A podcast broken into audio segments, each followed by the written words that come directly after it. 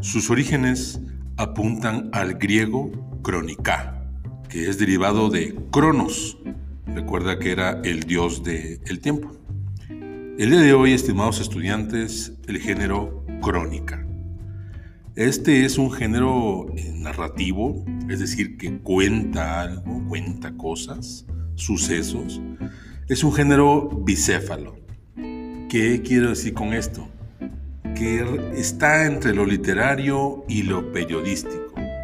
Aunque carece de las libertades imaginativas de la ficción literaria, no así de los recursos formales. Es decir, aborda hechos reales y verídicos y casi siempre en un contexto comprobable. Decía el gran escritor Gabriel García Márquez, colombiano, Premio Nobel de Literatura,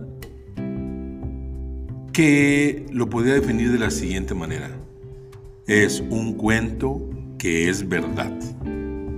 Y esto es porque en su esencia encontramos doble o dos entidades.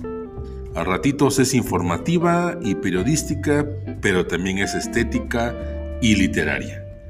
Hay varios tipos de crónicas.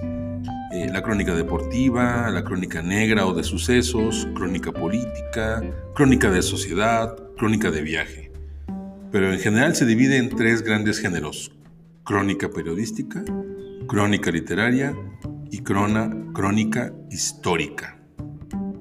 Pues bien, como decía Gabriel García Márquez, es mitad cuento, mitad realidad. Es decir, podemos empezar con ideas pues, clásicas como en alguna tierra lejana. Eh, imagínense que es una nota de deportes. En el reino de Los Ángeles, California, en un castillo llamado eh, el Estadio de los Dodgers, se encontraron nuevamente los dos grandes equipos rivales. ¿Sí escucharon cómo manejamos contextos eh, reales, pero con algunos tonos como de cuento. Pues así es la crónica. Haz de cuenta que es un cuento, pero real. Combinas fantasía, pero con mucha realidad. Te voy a recordar la estructura básica de un cuento para que lo recuerdes. Tiene tres partes, un inicio, un nudo y un desenlace. Tú vas a narrar la noticia con estas tres estructuras y adornándolo y con floritura, o sea, adjetivos y términos como de literatura, pero contando un hecho real. Te voy a poner un ejemplo.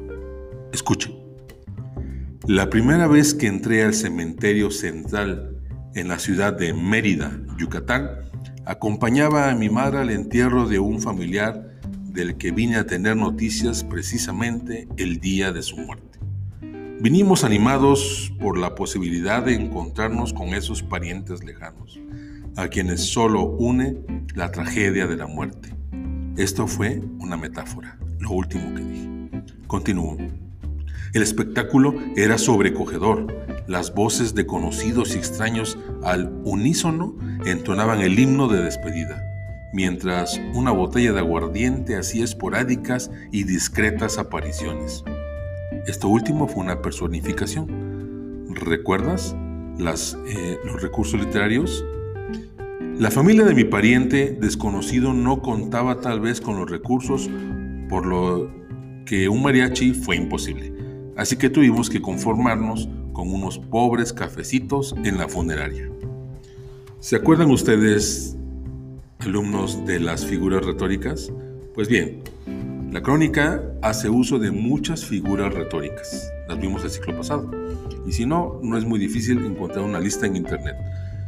Vas a hacer una crónica con el tema que te voy a dejar en la tarea correspondiente a tu classroom del día de hoy. ¿De acuerdo? Consulta tu PDF y redáctalo en una cuartilla, el tema que a continuación te describo. Que tengas buen día.